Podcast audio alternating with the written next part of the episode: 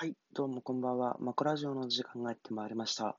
本日は第30回目の放送になります。本日第30回目は、まあ、テーマを明確に定めず、まあ、私が今最近思っていることなどについて主に発信していきたいなと思います。で、このマコラジオでは主にキャリアについてお話をしているラジオトークとなっておりまして、ぜひこれから社会人になろうとしている就活生の方、また若手のサラリーマンの方にぜひ聞いてほしいなと思えるラジオトークとなっております。基本的に毎日投稿をしております。では本日のラジオトークに入っていきたいと思います。いやーなんか最近ですね、今まで私その社会人になるまではある程度自分で学生時代、まあ人よりは努力してきた人間なのかなと結構思っていたわけですよ。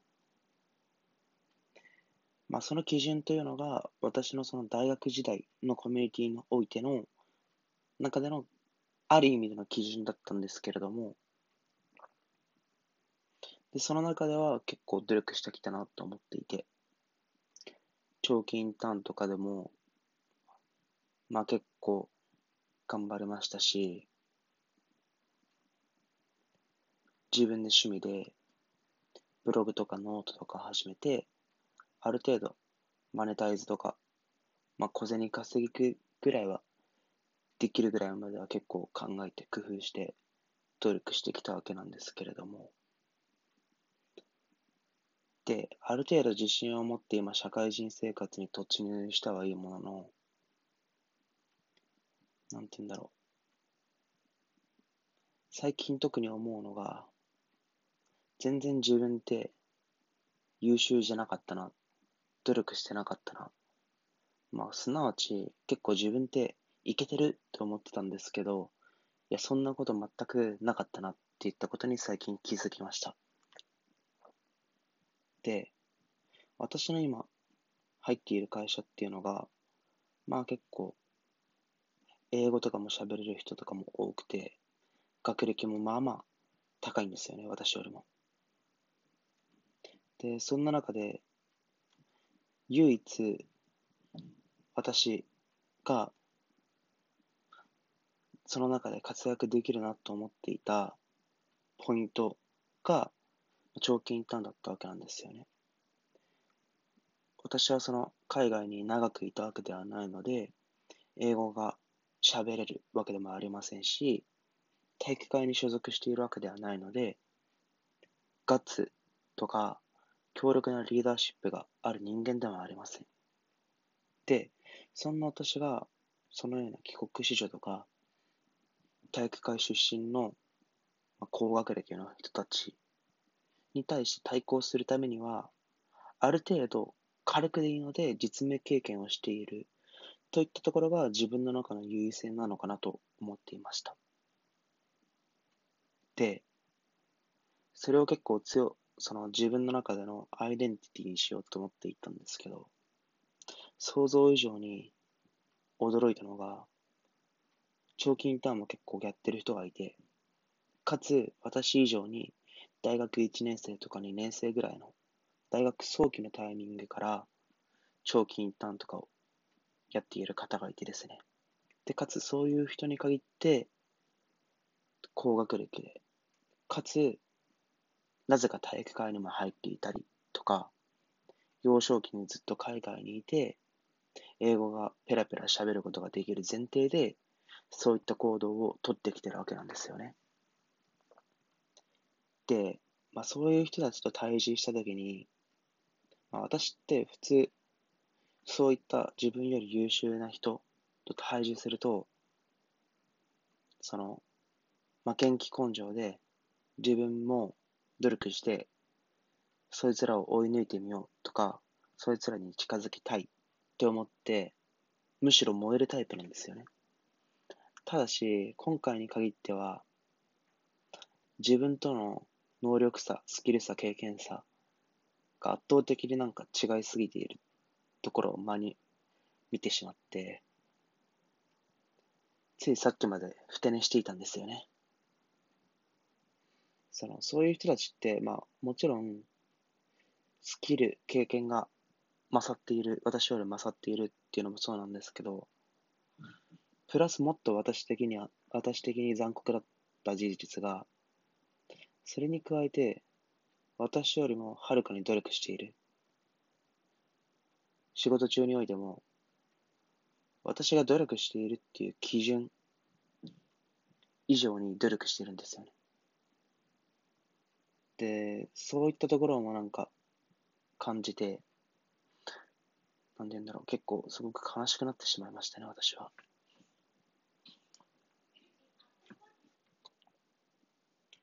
で、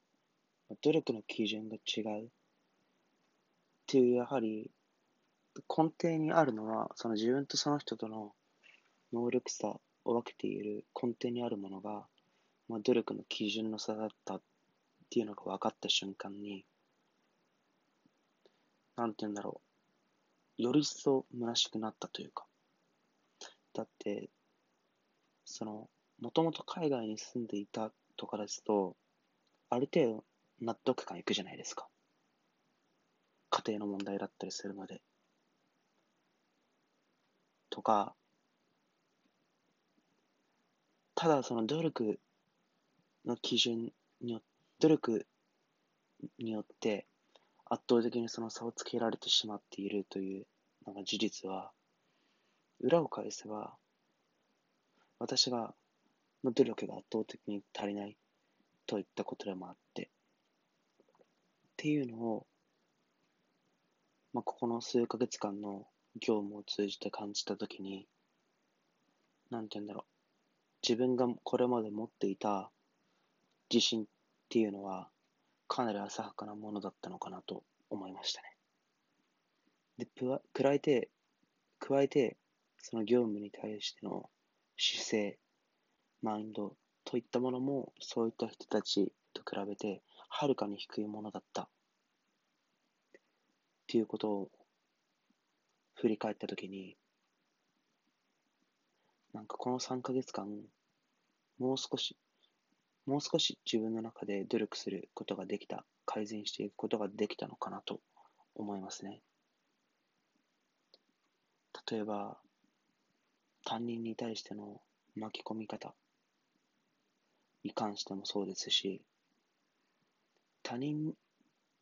を私の場合だと配慮しすぎてしまって、うまくリーダーシップを取ることができません、できなかったんですけど、ただ、その、まあ、結論から言うと、すべきだったんですよね。やはりその、ある意味、ビジネス、仕事なので、やっぱ結果を求めなきゃいけないじゃないですか。ってなった時に、他人に対して配慮をして、しすぎていて、結果的に成果を、成果物をしっかりとしたものを仕上げることができなかったら、まあ、バリューがないな、ないわけじゃないですか。特に、特に、その私みたいに、特段、レベルの高いスキルを持っていない人にとっては、そういった些細なそのコミュニケーションとか気遣い、リーダーシップによって、その自分のバリューを出していくしか、やっぱりその、活躍することができないというか、成長することができないと思うんですよね。ってなった時に、その自分がせっかくそのバリューを出せるポイントであるコミュニケーションとかリーダーシップで、をおなざりにしてしまうっていうのは、非常に好ましくないことであり、反省すべき点だったのかなと思いますね。まあ、以上が結構ダラダラと話してきてしまったんですけれども、まあ、今回は30回目はフリートークということで、私が、まあ、最近絶望を受けてふて寝をしてしまった理由などについてお話ししてきました。おそらく社会人1年目の方で私と同じように思っている方って結構多いのかなと思ったりもします。やはり、ちょうど1ヶ月目とか2ヶ月目のタイミングでは、なかなか同期との差って分かりにくいと思うんですよね。ただ、3ヶ月目ぐらいになってくると、徐々に分かってくると思うんですよ。小さな積み重ねの結果が徐々に現れてきていて。ってなってきたときに、自分、1ヶ月前、2ヶ月前、こうしておけばよかったなとか、思ってくる人もいるのかなと思いますし、そうやって過去を振り返ることっていうのも、その将来につなげるためには非常に重要な行為なのかなと思っております。なので今回は結構私ネガティブにかかってしまったんですけれども、まあ、ここで振り返った分析といったものを、まあ、今後の糧にして、そうですね、日々積み重ねていきたいなと思います。といった感じで、本日第30回目のマコラジオの配信を終えたいと思います。このマコラジオでは、主に、マコラジオ以外では、まあ、ブログやツイッターなどでも日々発信をしております。なので、もし仮に私に興味を持った方は、ぜひそちらの2つもチェックしてみてください。また、このラジオトークもクリップしていただけると、配信していくモチベーションになります。ぜひよろしくお願いします。では、明日から土日で休日だと思うんですけれども、そうですね。まあ、ゆっくり休んでいきましょう。では、おやすみなさい。